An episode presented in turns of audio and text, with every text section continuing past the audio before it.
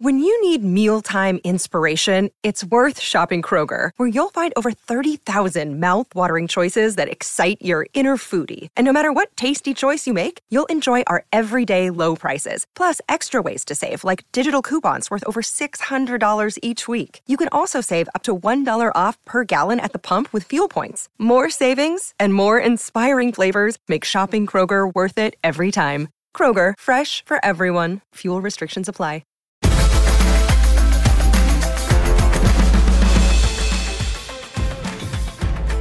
Hey, everybody. Welcome to the Curt Schilling Baseball Show, episode 48. We're going to get right into it today, and we're going to start off with leadoff story, which everybody's talking to, but we're going to take a different approach. Uh, Wander Franco and Tampa Bay, there's something going on. We don't know beyond allegations of a relationship with a, a younger lady. We don't know anything. So, unlike the mainstream media, uh, we have no interest in being the first people to tell you the story. We're going to wait till stuff comes out because I promise you, there's going to be a lot more to this story than anybody knows right now. We're going to lead with that and we're going to pass that one by and talk about baseball. Braves beat the Mets 21 3 the other day, and they have 224 homers as a team. And it was the ninth game this year that they've hit at least five. Uh, Acuna, Albies, Riley, and Olson uh, have hit 124. Uh, how's that Freddie Freeman trade looking now? It's more than the uh, Rockies, Royals, Pirates, A's, Tigers, Marlins, Nationals, and Guardians. Those those five those four hitters. Those four hitters have hit more than those other teams. And then uh, Pete Alonso hit his what 35th, which makes him the the the uh, fourth player ever. Albert Pujols, Eddie Mathews, and Ralph Kiner, uh, fourth player in history to hit 35 in four of his first five seasons. The only one he didn't hit it was in the uh, the shortened 2020 season. Pretty good um, company hella good company right there. Home run production's through the roof. That much is clear. Uh, and baseball wanted that. Baseball always wants that. Uh, if you go back to the late 90s and look at the home run chase with Sosa and McGwire and Bonds and all the guys cheating, baseball, first off, and the writing second, nobody, everybody knew, nobody called them out on it because it's good for the game. Uh, turned out to be bad for the game then, but I think uh, a combination of things are happening. One of them is that big league pitching, while velocity may be up, there are fewer big league pitchers in the big leagues today than there have been in a long time.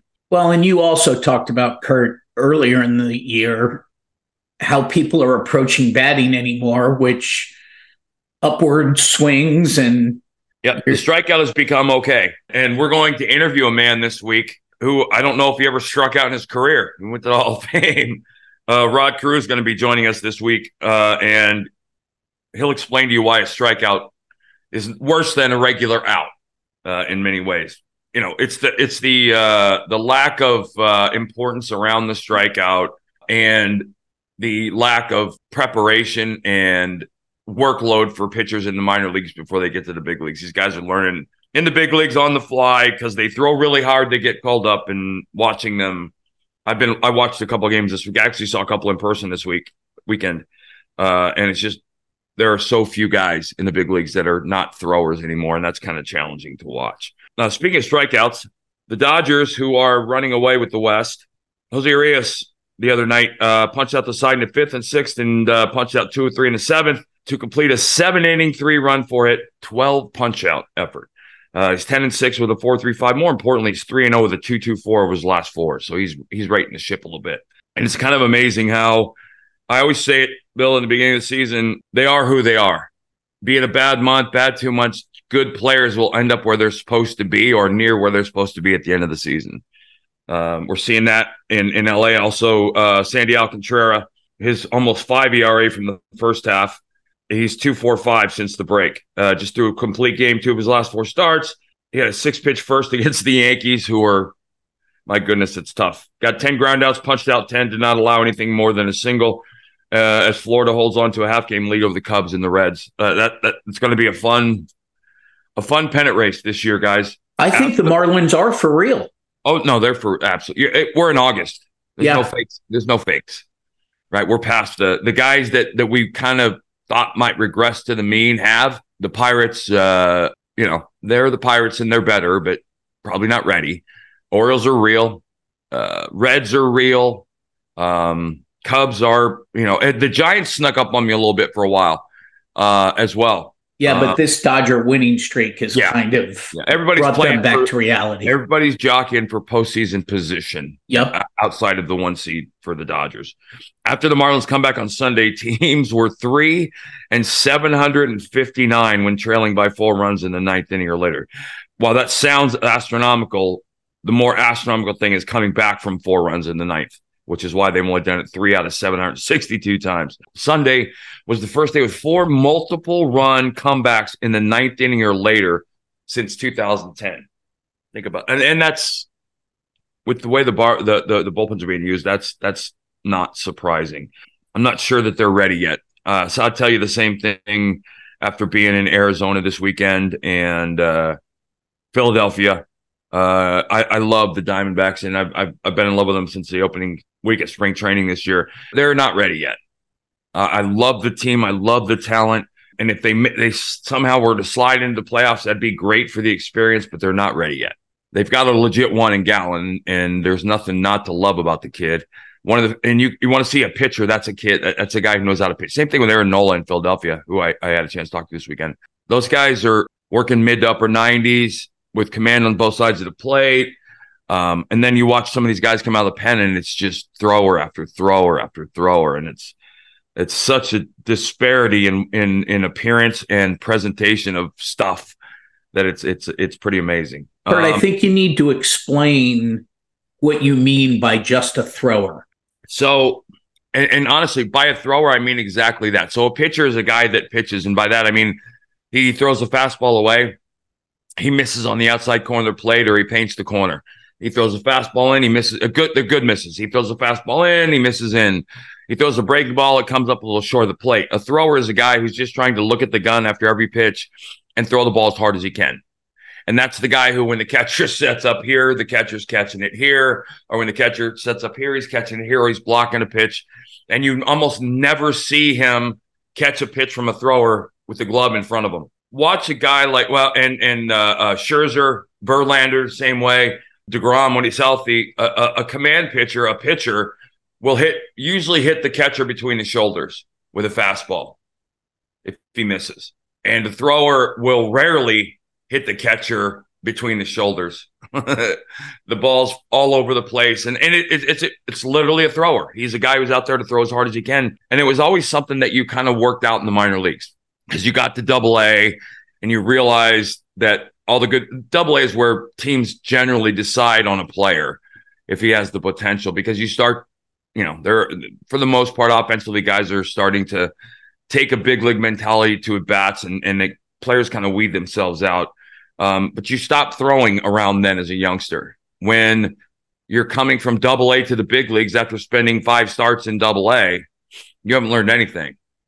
And so these kids are having to learn it in the big leagues. And that's why you're seeing an increase in home runs, but you're all you're seeing an increase in strikeouts. I, am I'm, I'm kind of curious what how both rates have gone up. Uh, which one is bigger? Which one is higher? The strikeout rate or the home run rate? Um, but uh, and, and it's also the same thing with the hitters. Hitters learn to hit in Double A and up, and you're seeing far fewer games and innings by players in the high minors now than in the past. And that's the place where you learned how to play baseball. That's why the game looks so different now. And we talked about this uh, last week a couple different times uh, about clubhouses. And I mentioned uh, a team that I thought was supremely talented, but missing that thing in the clubhouse. And, and it was just confirmed um, by talking uh, over the weekend to some people. Uh, and then by this quote from Juan Soto in San Diego, they were swept by the Mariners. And the quote was from a player on the team named Juan Soto days like this, series like this, we just give up. And um, it's it's been really inconsistent. Some days we grind, some days we don't. We got to do it every day. Days like this series, we just give up. That tells you as a fan all you need to know about the clubhouse. There is not a player in that clubhouse that even remotely could be considered a leader because that quote doesn't happen on a team that has presence in the clubhouse. Because, first of all, if it happens, it doesn't get public because somebody's already had a team meeting saying, you know, challenging half the team to a fight because they're not playing the game the right way or playing the game hard enough or anything, something. But that doesn't happen. No players don't say that. Teams don't do that because they have a, a David Ross or a Doug Mirabelli or Anthony Rizzo or, you know, a guy who has a presence in the clubhouse who's not afraid to say anything to anybody. And, you know, that in a nutshell, I think is why the Padres are where they are, why they've had the troubles they've had, and why a team with with probably as much offensive talent as anybody in the game is 15 and a half back in the West. I mean, we I remember talking Bill out of spring training. The shortened series were going to bring uh, heightened awareness to head-to-head games, and we were all. I was talking about how excited I was to see the Padres and the Dodgers hook up. I mean, you look across that clubhouse, you got Betts and Freeman, uh, Kershaw. You've got guys, I promise you, aren't afraid to call timeout and have a meeting if things are struggling. But every team, you have to have it. I don't care. Uh, and you have to be able to identify it in players. It's what creates underground value in certain guys. You remember the year the Cubs won, Bill, the David Ross was probably the biggest signing. Right. Um, because they had a clubhouse. And, uh, you know, I'm sure uh, Anthony Rizzo would tell you, Kris Bryant would tell you, uh, the guys on the team would tell you that Jon Lester and his presence and his postseason achievements and accomplishments brought a lot of uh, swag, you know, attitude. But but that guy, that David Ross guy, is an absolute must. Every team I ever played on that one had one uh, or two or more, and the Padres don't have one. So the harder part is going to be to bring in a guy that has that in a locker room with Soto, Machado, Bogaerts, Tatis, and have them respect him. And usually that's that only happens through like physical confrontation because these guys are all hundred millionaires, established superstars who, except for Xander, have never won a thing. And they're going to tell you that their con look at their contracts or look at their stats when they're 15 and a half games out and both are meaningless when you're 15 and a half games out.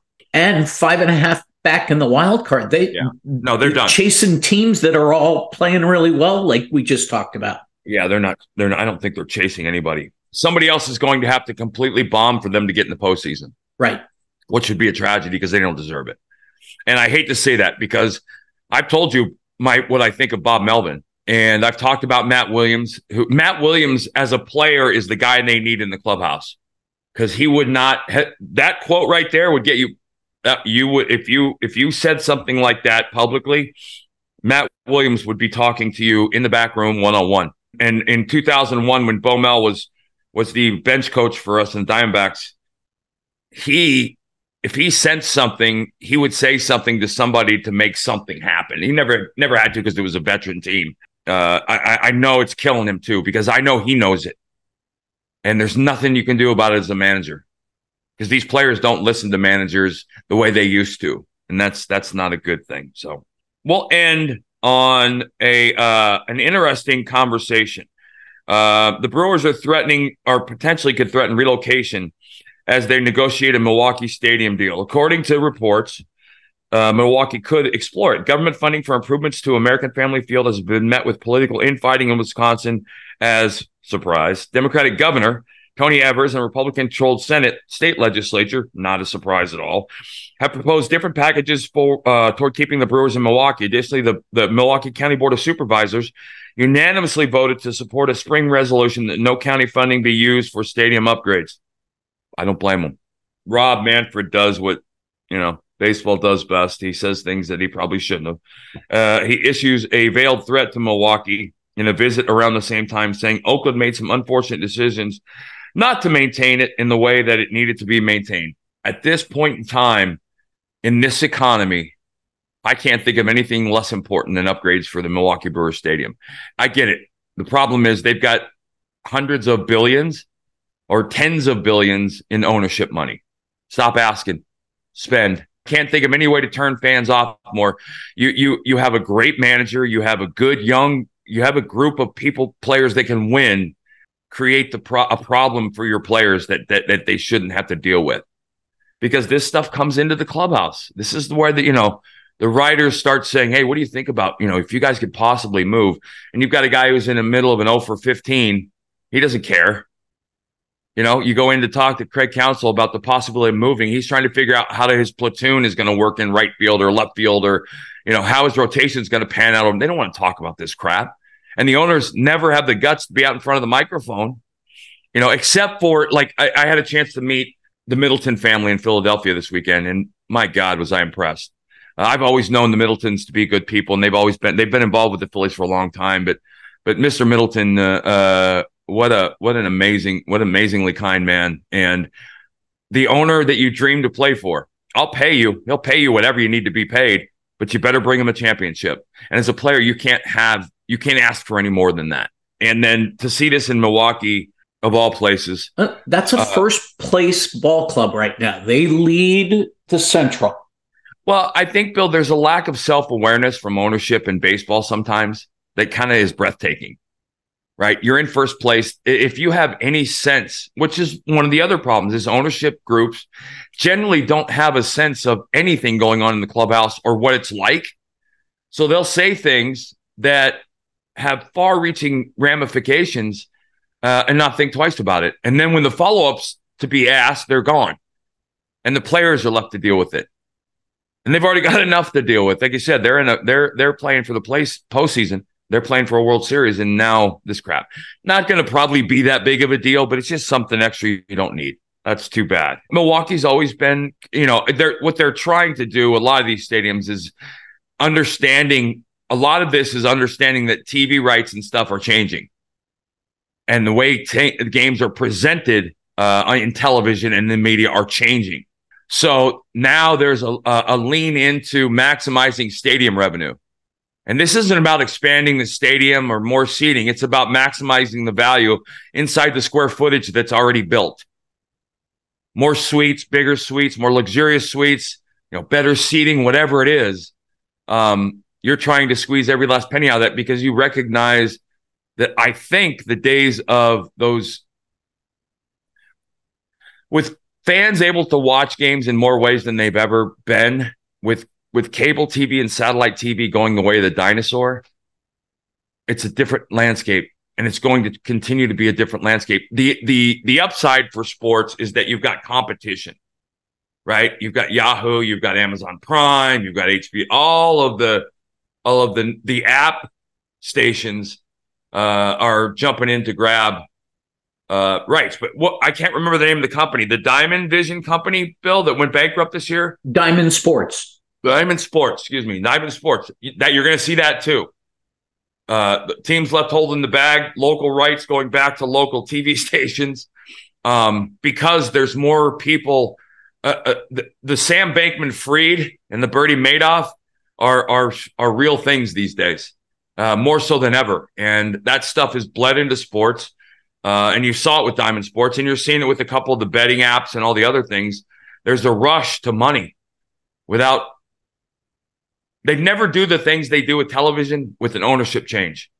They vet these guys to the point where it's like the Department of Defense vetting somebody in intelligence. You know, they're going to ask who your friends were and they're doing it to ensure that the the financial wherewithal to run a team is there. They're not doing the same thing with television. They're just taking the checks. Yeah. And they're not checking whether they bounced or not. So anyway, uh, listen, we've got a great week. Uh, I'm going to be talking to Hall of Famer Rod Carew one of the greatest hitters to ever live. He was kind of the, in my mind, the original Tony Gwynn. Um, Hall of Famer. Uh, Rod Carew will be on the show. Uh, and then, well, it's, it's, we're getting down to, to crunch time. So the games are taking on a, a, a little bit bigger significance.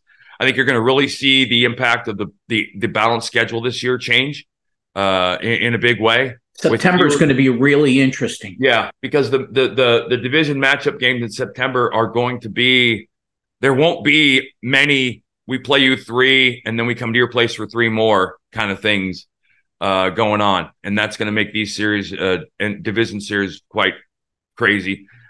I cannot wait to see how the al east pans out. I really can't. I think it's going to be uh, extraordinary. Uh, and i said like i said i'm not sure where we are. Uh, i think you know obviously i think the red sox uh, i think the yankees are kind of out but you're, you're looking at possibly at least three teams in that division being in the postseason. Yeah, and right now that's the O's, the Rays, and and the Jays. I mean, think about that. Right. you have multiple spots in the postseason, and neither team you're talking about is the Red Sox or Yankees. Right. Which just goes to show you don't have to spend 300 million to build a winner. Uh, say it till you're blue in the face. They're never going to change, but you don't. So, hey, you guys, anywhere you get your podcast, outkick.com for sure. Uh, on the front page, you can click up in the right corner, click on shows. Uh, you can see Tomi Lahren, Clay Travis' show, uh, the guys that I, I, I visit every week and on on Tuesdays as well. Uh, and anywhere you get your podcast, Spotify, Apple, anywhere, uh, you can see the Curt Schilling Baseball Show. Bill and John, have a great week. I'll see you guys on Friday.